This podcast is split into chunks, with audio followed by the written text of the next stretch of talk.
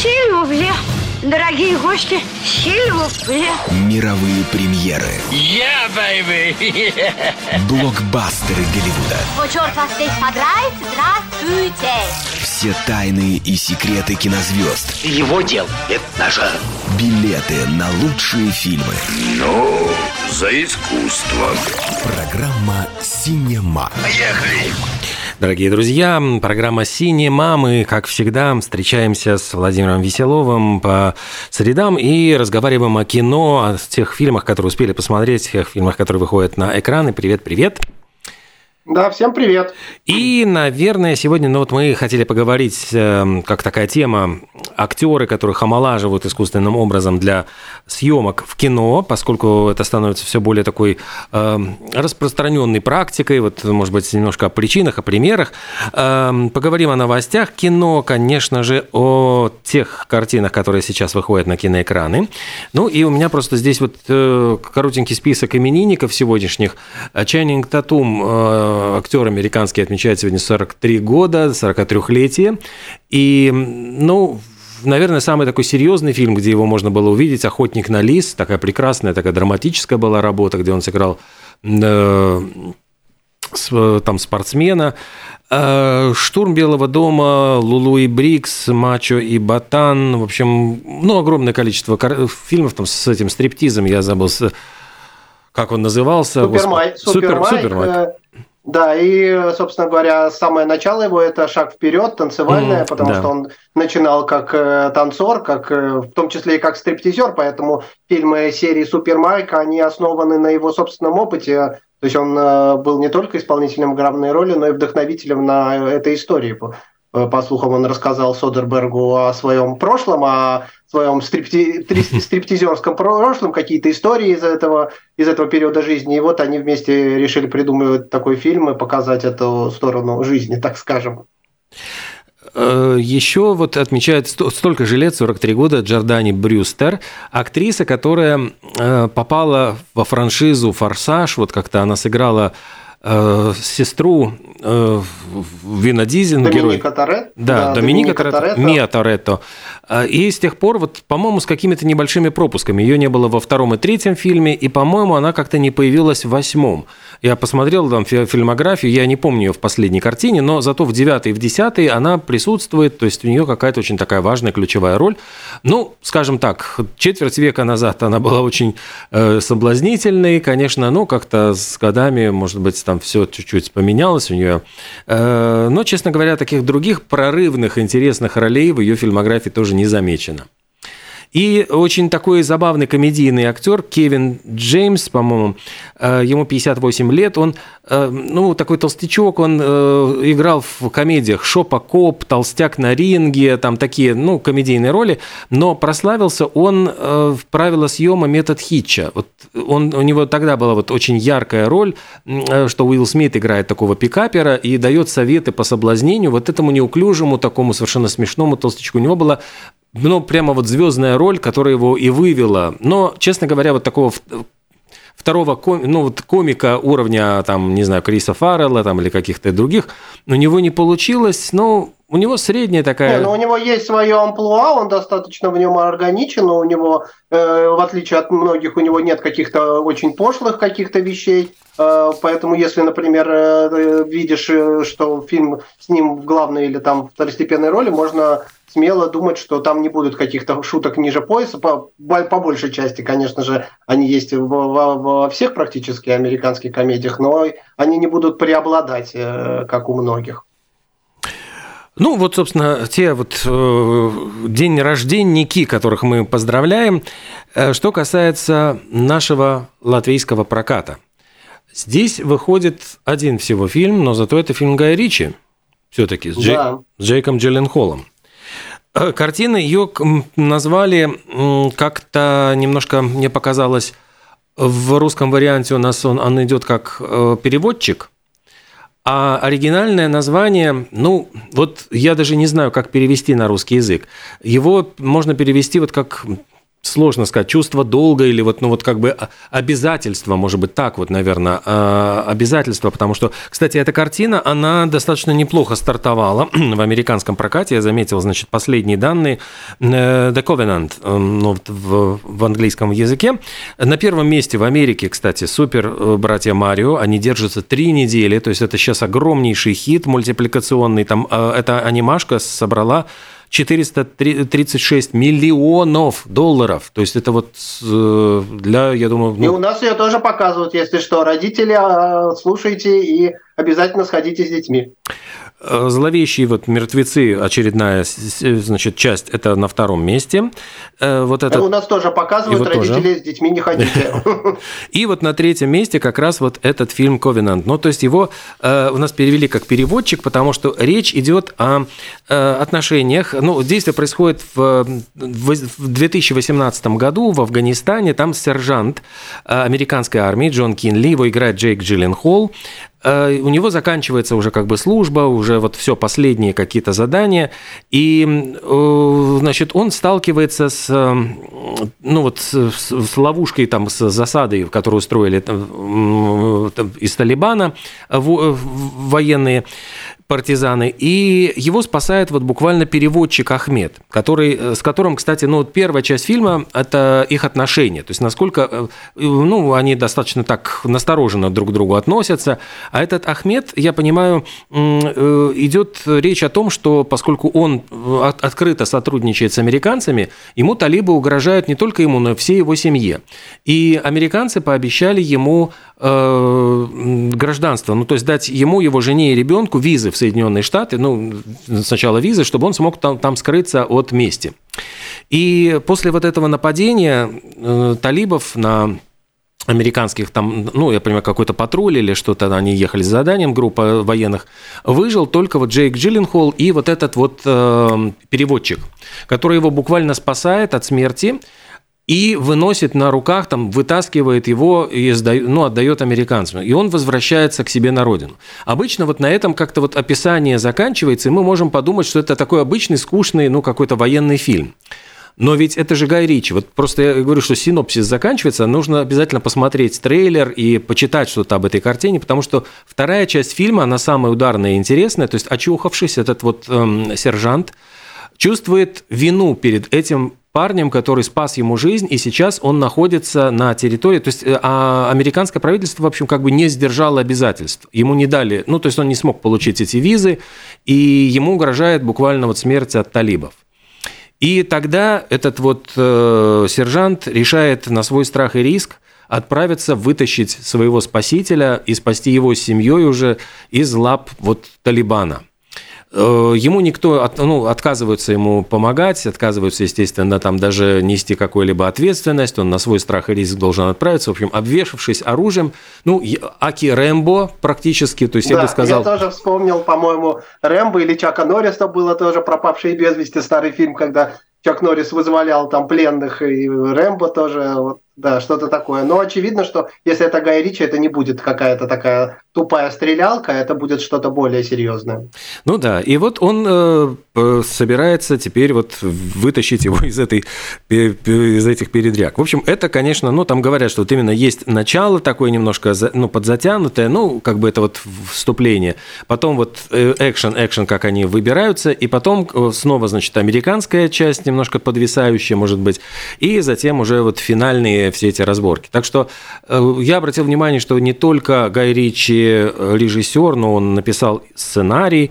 Тут Джейк Джилленхол, в принципе, он, ему не впервые играть таких военных, солдат, достаточно жестких, мужественных людей. Обращает очень внимание на вот э, актера Дара Салима, который сыграл этого э, переводчика, вот э, Ахмеда, который спасает жизнь э, герою Джейка Джилленхола. Ну и, собственно говоря, я думаю, что картина должна, наверное, быть любопытной, интересной, потому что фильм на военную тематику с перестрелками, с погонями, с тем, чтобы и, и, и попереживать, и там есть немножечко драматической. И, кстати, вот социалочка, то есть вот поскольку это Гай Ричи, это как бы не просто стрелялка, но и открытый вопрос, почему вот бывает так, что, ну, правительство Америки, дескать, кидает э, тех, кто сотрудничает и доверяется, и от, открыто пытается э, ну, вот, помочь, и вот такая возникает неловкая ситуация. То есть, ну, это как такой вот, ну, и социальный проект тоже. Читал отзывы, кстати, читал я, значит, тех, кто посмотрел уже, в основном очень позитивные, положительные. Говорят, что превосходный я фильм. Я тоже читал, что, да, что чуть ли не лучший за последнее время. Вот, но очевидно, что Гай Ричи прогрессирует, он как бы, в отличие от многих режиссеров, он как-то старается обновить, он вот одно время баловался, так скажем, сказками, то есть он снял «Аладдина», снял про короля Артура, отошел он от гангстерского такого, чисто, чисто гангстерского кино, с которого начинал, и сейчас у него более, хоть и Хоть и остаются такие маскулинные фильмы, достаточно военные и прочее, но, как ты правильно сказал, с элементами драмы, с, элементом, с элементами социального тоже кино. То есть он экспериментирует с жанрами, но далеко не уходит вот, вокруг да около, но ищет какие-то интересные варианты. И, в принципе, у него практически все, за редким исключением, получается. Ну вот, наверное, это самая такая, ну, единственная большая премьера. Я хочу просто еще напомнить, что можно будет посмотреть у Киноколдс «Завтрак у Тиффани». Опять-таки, его уже показывают не первый раз, и, наверное, то, что это третий или четвертый его показ, такие отдельные сеансы, говорит о том, что есть спрос. И картина, в самом деле, она удивительная. «Завтрак у Тиффани» – это один из лучших фильмов с Одри Хепбёрн. Это считается ну, культ, ну, один из таких культовых классических фильмов, который создал миф буквально. Вот, э, и этой актрисе, ну, там у нее, ну, конечно, было очень много фильмов до этого, но просто эта картина, в которой она как-то очень хорошо сыграла, проявила себя. Я напомню, что роль вообще впрочили Мерлин Монро, и вот такой совершенно другой типаж, потому что Монро более чувственная, более такая сексуальная.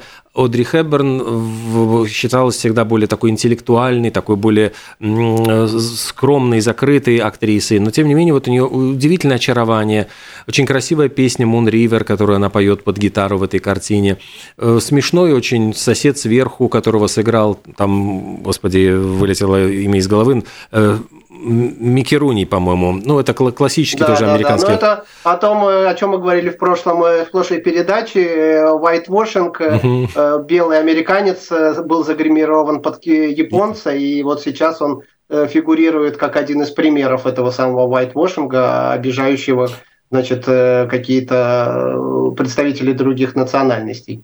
Но, тем не менее, вот сыграл он очень смешно, и я, я когда смотрел, так особо не, не вдавался в детали, не, не придавал этому значения. Так что картина вот «Завтрак у Тиффани» – это тоже такая редкая возможность посмотреть старое доброе кино на большом экране с хорошим цветом, звуком и так далее.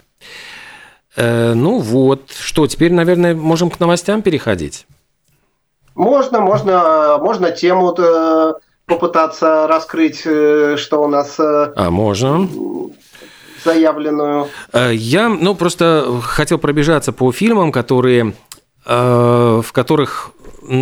актеров начали сейчас омолаживать именно цифровым способом. Удовольствие Я не... просто хотел да. начать, что, во-первых, это вот самое сейчас актуальное, это будет Харрисон Форд в «Индиане Джонс» новый, там mm. будет развиваться действие, и вот в, когда он уже старенький, и когда он новенький, э, молоденький, соответственно, для этого его тоже вот омолаживали. Это то, что мы в ближайшее время увидим, кого, значит, молодого, омоложенного, кого мы увидим. И уже о фильме, о котором мы говорили, «Форсаж десять», там, я так понимаю, что попытаются не то, что даже омолодить, а вернуть Пола Уокера на экран. Уж не знаю, как они там это будут делать, но очевидно, что технологии до, до, дошли уже до такого уровня, что это можно более-менее внятно воспроизвести на, на экране, поэтому, э, поскольку Пол Уокер умер десять лет назад э, где-то, поэтому э, как-то его будут возвращать на, на экран, и тоже, очевидно, с помощью этих технологий. Очень много действительно примеров того, когда внезапно, но потребовалось... вернуть актера и для каких-то флеш... или флешбеков, или каких-то вот моментов, которые связаны с его более молодой версией, а, или актер уже постарел, и не очень хорошо пытаться брать дуб- дублера, ну, то есть, ну, или другого актера, то есть, ну, как-то чувствуется, что это немножко нарушает стилистику. В частности, вот, ну, Арнольда Шварценеггера можно вспомнить в фильме «Терминатор. Да придет спаситель», причем сам Шварценеггер в этой картине не снимался.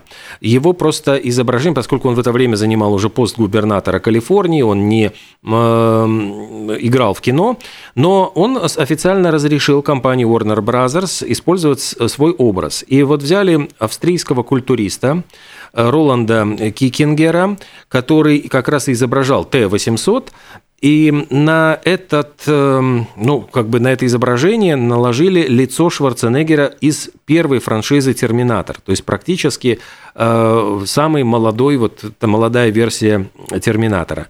И вот получился, ну, такой, не скажу, что это очень была удачная попытка, как-то очень видно была немножко искусственность этого образа в целом, но, тем не менее, вот этот пример был.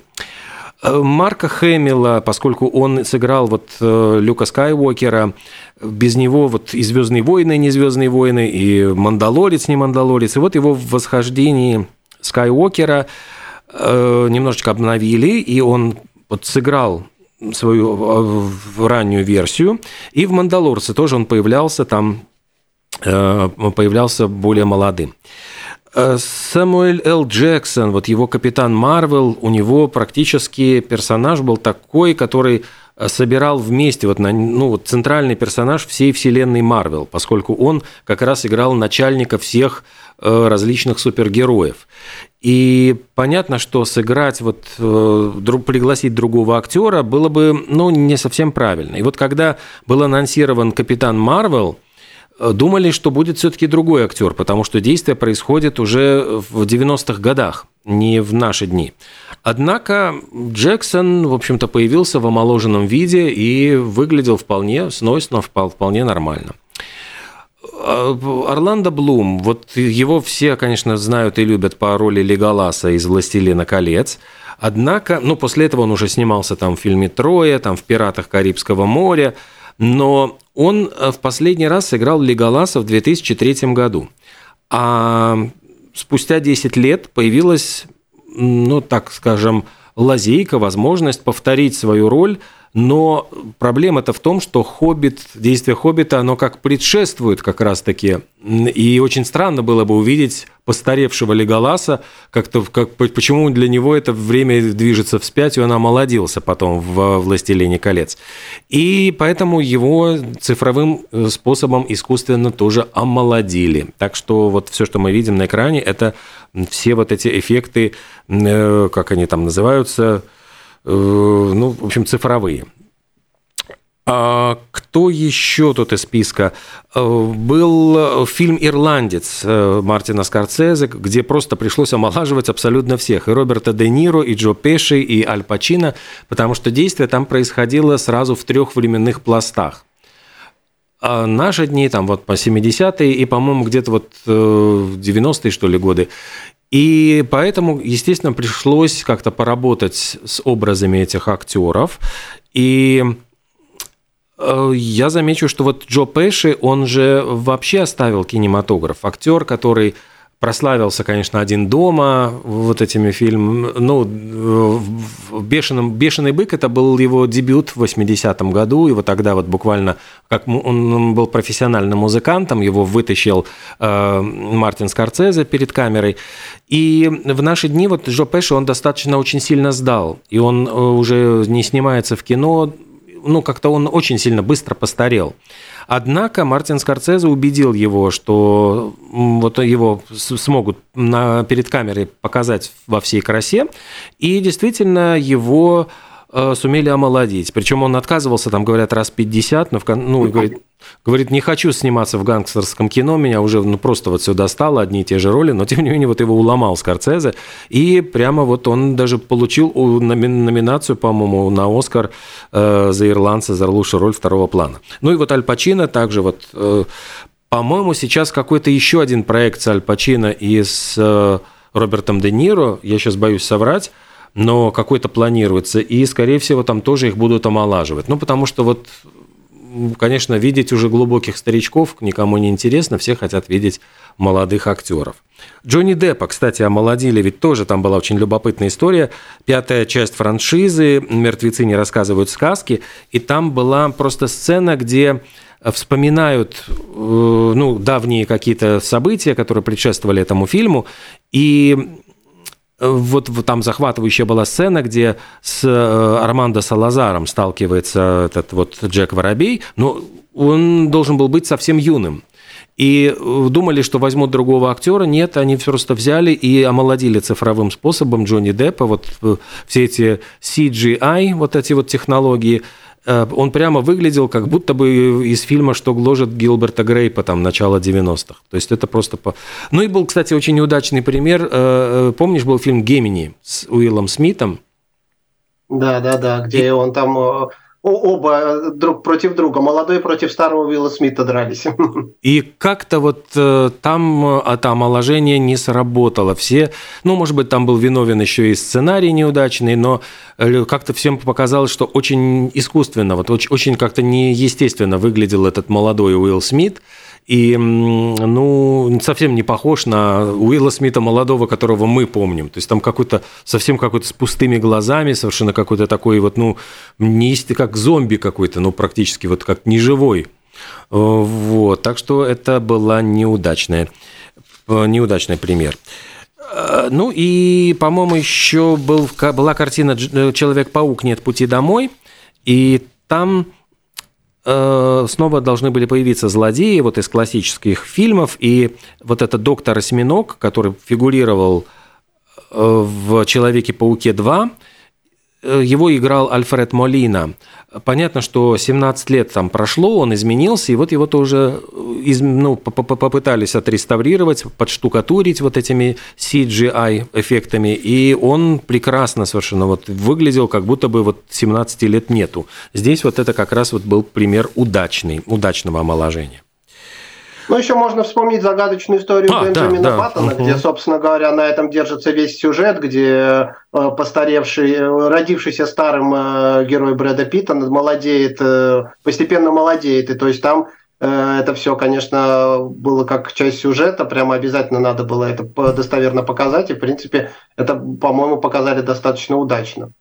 Вот. Ну и просто хотелось об этом порассуждать. Ну, можно было бы об этом порассуждать, насколько это... этично, насколько это хорошо. То есть технологии идут вперед. Конечно, можно вспомнить неудачные примеры, можно вспомнить удачные. Технологии хоть и идут, но еще не дотягивают до того, чтобы человеческий глаз не, не опознавал совсем ни живые, ни настоящие лица.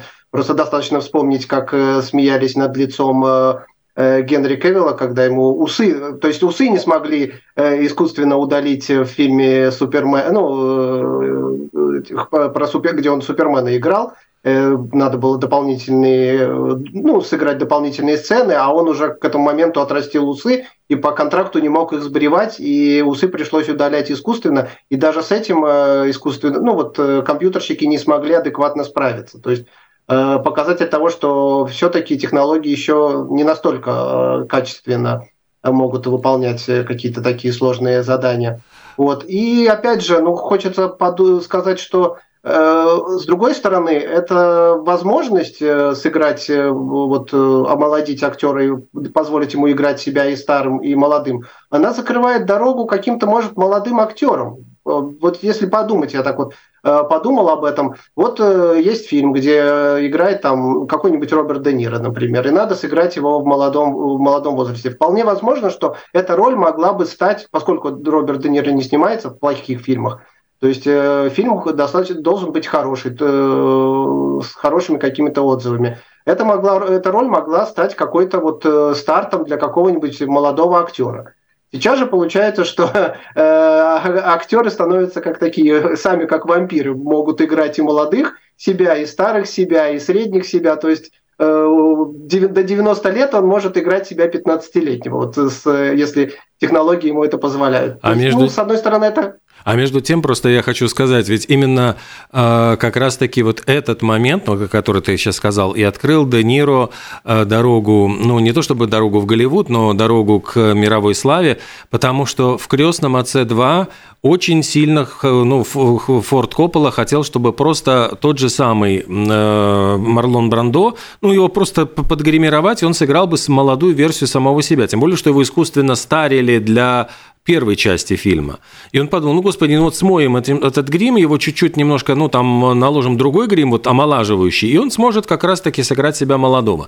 Но тогда отказался Марлон Брандо, и это открыло дорогу Роберту Де Ниро, который сыграл вот его молодую версию в этом фильме, и получил ну. за это Оскар. То есть это был его первый Оскар Роберта Де Ниро, который, ну, его сделал вот действительно уже звездой такого не только э, американского, но и мирового масштаба.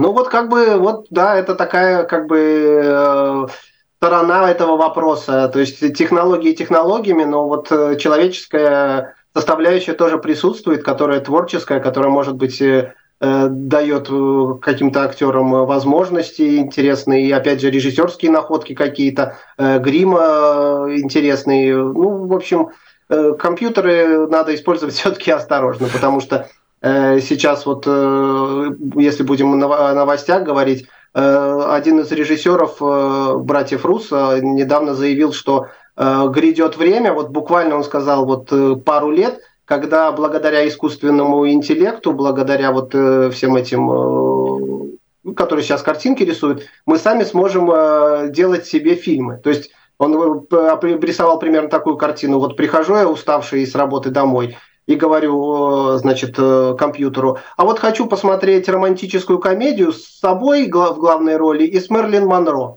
Ну и примерно там набросал примерно, какой я хочу сюжет. И компьютер там через какое-то время генерирует мне, мол, картину, копирует мой голос, и вот уже я сижу и смотрю фильм, в котором я играю главную роль, там и у меня романтические отношения с Мерлин Монро. То есть вот он сказал, что это недалекое будущее, буквально. Ну, не знаю, верить или нет, и как бы хорошо это или нет, опять же. То есть это грозит очень многим потерей работы и вообще... Не знаю, как на это посмотрят зрители и актеры. Ну, перед этим, наверное, скорее всего, произойдет такой момент, что уже старых и там, или, скажем, умерших актеров смогут оживлять, воскрешать и добавлять в фильмы. Недаром там говорят, что э, народ хочет вот новых фильмов с Брюсом Уиллисом. Будут вам фильмы. Вот Брюс Уиллис продает все права на свое изображение. И дальше просто происходит ну, это автоматически. Опять же, было же уже вот ту же Одри Хепбёрн, о которой мы говорили, ее делали цифровую как бы копию и снимали в рекламе. Я помню ролик угу. рекламный, не помню там чего, шоколад, не шоколада, и была такая дискуссия на эту тему, насколько это этично вообще, не спрашивая человека, умершего, э, привлекать его к рекламе чего-либо. Так что здесь, да, еще есть над чем подумать. Ну что, переходим к новостям. Осталось мало времени. Да, да. С чего начнем? Ну что, я вот могу сказать, я почитал интересно мне, кроме вот того, что я только что рассказал. Э, как известно, в середине мая во Франции будет, э, должен состояться э, Каннский кинофестиваль, и все к этому готовятся, но появилась новость, что он может и не состояться по достаточно прозаичной причине. Дело в том, что во Франции до сих пор идут, значит, протесты против той самой пресловутой пенсионной реформы. И уже появилась информация, энергетики французские сказали, если вы к нам не прислушаетесь, mm-hmm. мы вам все электричество в ваших Каннах отключим, и кино вам не будет никакого. То есть вот они прямым текстом угрожают каким-то таким прямо, ну, достаточно топовым мероприятием тем, что они могут их оставить без электричества. То есть, ну, там, видимо, придется как-то устраивать разборки и решать эту ситуацию, иначе э, Каннский фестиваль рискует остаться без электричества и вообще не пройдет. Это будет, конечно, скандал. Я вот прочитал о том, что сейчас э, разработали специально, значит, гильдия актер, э, сценаристов разработала специальные правила забастовки, и там есть подробный свод, это гильдия сценаристов заявила, что в случае объявления забастовки сценаристам будет запрещено писать, предлагать вести работы, переговоры о работе, то есть вот никакого штрейкбрехерства не будет, и гильдия вот будет защищать, ну, своих членов и говорить о том, что ни один из участников этой гильдии не должен вот штрейкбрехерствовать, даже пытаться там завести какие-то шуры-муры с кинокомпаниями, и они, ну, просто вот подвергнут остракизму любого, кто нарушит такое соглашение. Ну, и теперь вот я понимаю, что если, ну, они так готовятся к тому, что если что-то им не будет по нраву, они смогут действительно этой забастовкой практически парализовать работу Голливуда. Вот на эту тему там размышлял журнал Variety. У них там тоже был целый большой материал этому посвящен. Uh, так, ну, если... Uh, что еще? Я, я почитал, uh, я почитал, uh, прочитал, что Клинт Иствуд обещает выпустить последний свой фильм в качестве режиссера. Мы недавно говорили, что uh, Квентин Тарантино, значит, сказал, что в шестьдесят лет уходит из кино, uh-huh. да, снимает все, что мог. А между тем Клинт Иствуд, ему сейчас девяносто три, и он все еще в седле, и все, как говорится, и все еще... Ну вот только сейчас он, видимо, что-то с себя не очень хорошо стал чувствовать в девяносто три и сказал, что надо бы уже как-то и это самое, на покой уходить и, значит, на ранчо там, видимо, лошадей выгуливать. Но обещал еще снять один фильм. То есть Клинт Иствуд это не только актер, если вдруг кто не знает, он в последнее время преимущественно режиссерствует, но и иногда снимается в своих собственных фильмах. И, кстати, это один из... Вот Клинт Иствуд один из примеров достаточно... ну, редкого явления, когда актеры становятся хорошими режиссерами, действительно. То есть таких не, не так и много. Можно пере- вспомнить. Клинт Иствуд один из них, у него хорошие оскароносные фильмы. Вот, и сейчас он тоже обещает какую-то судебную драму. Ну, как правило, на такие мальчуковые фильмы, то есть он не изменяет себе, как и в, в, в плане актерского он играл в таком достаточно... ну, кино маскулинным, так и сам снимает примерно то, то же самое. Пишут вот о том, что где-то вот на Синемаконе показали уже первый ролик мюзикла «Вонка». Я пытался найти, вот нигде еще пока не выложили, потому что везде фейки, то есть это, ну, какие-то нарезки из старых фильмов. Я напомню, что это уже должна быть третья экранизация знаменитой книги Вилли Вонка и шоколадная фабрика. Еще, ну вот написанная там классиком, господи, Роальдом Далем. Это очень культовая детская книжка «Чарли и шоколадная фабрика». Да, «Чарли и шоколадная фабрика». И впервые ее сняли вот по ней в семьдесят первом году. Там сыграл Джин Уайлдер. Это считалось, ну, такой вот классической версией. Затем Тим Бертон с Джонни Деппом. Такая была перезагрузка две тысячи пятого года. Ну, это рассказ о том, как бедный мальчик выиграл золотой билет на экскурсию по всемирно такой известной и очень охраняемой шоколадной фабрике, тому, которую управляет загадочный такой персонаж Вилли Вонка. И вот показали на Комик-Коне какие-то кадры, причем там э, показали, что там играет вот Хью Грант, где он заперт в крошечной стеклянной баночке. Э, там э, Тимоти Шаламе вот сыграл Вилли Вонку, это третье воплощение. И судя по тому, что Тимоти Шаламе теперь вот, значит, в «Дюне» уже часть вторая, там тоже трейлер вышел, то есть прямо сейчас на расхват, такие все большие блокбастеры. Глав, главный краш Голливуда, как говорится. Ну и можно там увидеть небольшие, ну, какие-то вот кадры. Оливия Колман сыграла, там Салли Хокинс в роли матери Вонки, и Каллах Лейн – это вот как раз-таки этот бедный вот мальчик, который э, сыграет вот эту, сыграл главную роль. Так что пока вот это видели счастливые обладатели этого Синемакона, этот трейлер, но... Золотого, под... золотого билета. Подогревают, подогревают, я понимаю, так вот все время везде. Но это будет мюзикл, причем Тимоти Шаламе, судя по всему, там будет и петь, и танцевать, и всякие вот э, отсылки к знаменитому фильму «Singing in the Rain», I'm singing, ну, в общем, какие-то там будут вещи вечно зеленые. А, Так, ну я хотел тоже сказать несколько там коротких вещей о том, что э, планируют перезапустить. У нас сплошные новости о перезапусках. На самом деле это как бы с одной стороны интересно, с другой стороны какой-то показатель кризиса, наверное, идей. Э, обещают перезапустить великолепную семерку в Голливуде в виде практически сериала. Ну, вестерн, сериал, то есть смотрели наши папы, смотрели мы, потому что было недавно, относительно лет пять или шесть назад выходил уже фильм обновленный, и, видимо, и дети наши тоже будут смотреть «Великолепную семерку», у каждого будет она своя. Ты знаешь, кстати, вот. сегодня, именно сегодня, в пятьдесят третьем году, Акира Куросава выпустил «Семь самураев», который, вот, собственно, великая, это «Великолепная семерка» и была, ну, сделана да, ремейк, ремейком, да. ремейком. Да, собственно, просто сегодня очень интересно, что вот сегодня в день японской премьеры вот этого легендарного фильма Куросавы. Сташиров, наверное, подгадали.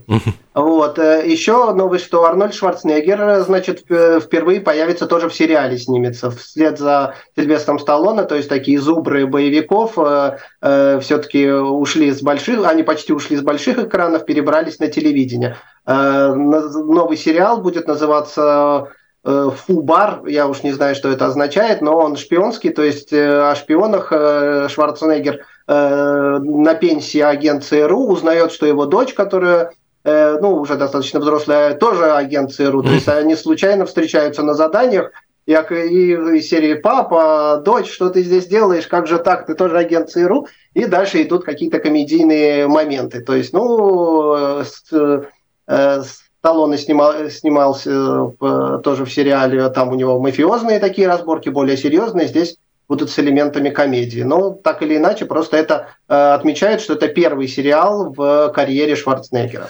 Если вспомнить фильм «True Lies», «Правдивая ложь», тоже там чем-то вот что-то такое напоминает. Ну вот да, говорят, что что-то похожее, комедия, с элем... боевик с элементами комедии, комедия с элементами боевика. Ну и хотелось бы, наверное, сказать все-таки о России, чуть-чуть российское кино затронуть. Все-таки не будем игнорировать тот факт, что сейчас в России вышел фильм «Вызов», тот самый, который снимали в космосе. И, конечно, если бы не война, конечно, если бы не вот вся, весь этот, вся эта ужасная ситуация, сейчас бы этот фильм гремел, наверное, на весь мир. И создатели картины, очевидно, рассчитывали на совсем другое, как бы, ну... судьбу своей картины. Очевидно, они рассчитывали, что они проедут с ней по всему миру. И, наверное, с ними, конечно же, никто не советовался, когда снимать этот фильм. И, и наверное, для них эта ситуация вся очень э, трагична и печальна. Но... Вот, но, тем не менее, они пытаются да, как-то выкрутиться. Они показывают ее в тех странах, где, с которыми Россия еще не поругалась. Окончательно не разорвало отношения. Ну и старт у него хороший, конечно, все-таки, как ни крути, это какой-то, ну, такой прорыв для кинематографа. Очевидно, здесь они обскакали Голливуд, потому что была информация, что Том Круз хотел снять свою миссию невыполнимую очередную в космосе, но тут вот его обогнали. Но из-за всей этой ситуации, возможно, этот фильм для мирового сообщества просто... будет вычеркнут, его как бы вроде и не заметят. Вот. Тем не менее, в российском прокате он заработал достаточно. У него там, э, сколько я читал, четыреста миллионов рублей. Я не знаю, сколько это в евро, но бюджет у него один миллиард. То есть он за премьерный, за премьерный выходные заработал почти половину. Ну, очевидно, что он, наверное, окупится. Да, и... но ты знаешь, я как-то читал такие достаточно кислые отзывы ну, самих российских и кинокритиков, и тех, кто э, смотрел, ну, вот э, зрителей, что как-то вот, ну, сложно сказать, конечно, не видя. Я ну, смотрю, там, в общем, да. вся эта история и скандал с тем, что космонавты были не очень довольны, ну, что да, их да, отодвинули. Да. Ну, у нас вот просто я смотрю... Что они работают, а их заставили там в кино сниматься. Уже совсем просто не осталось времени, наверное, нужно будет нам прощаться. И еще раз просто напомним о том, что хорошего в кино много. Главное найти те фильмы, которые вам нравятся. Спасибо большое. Надеемся на встречу в следующую среду. Будем стараться ориентировать вас в этом мире кинематографа. Владимир Веселов, Олег Пеков. Всем до свидания. Пока. Да, всем пока.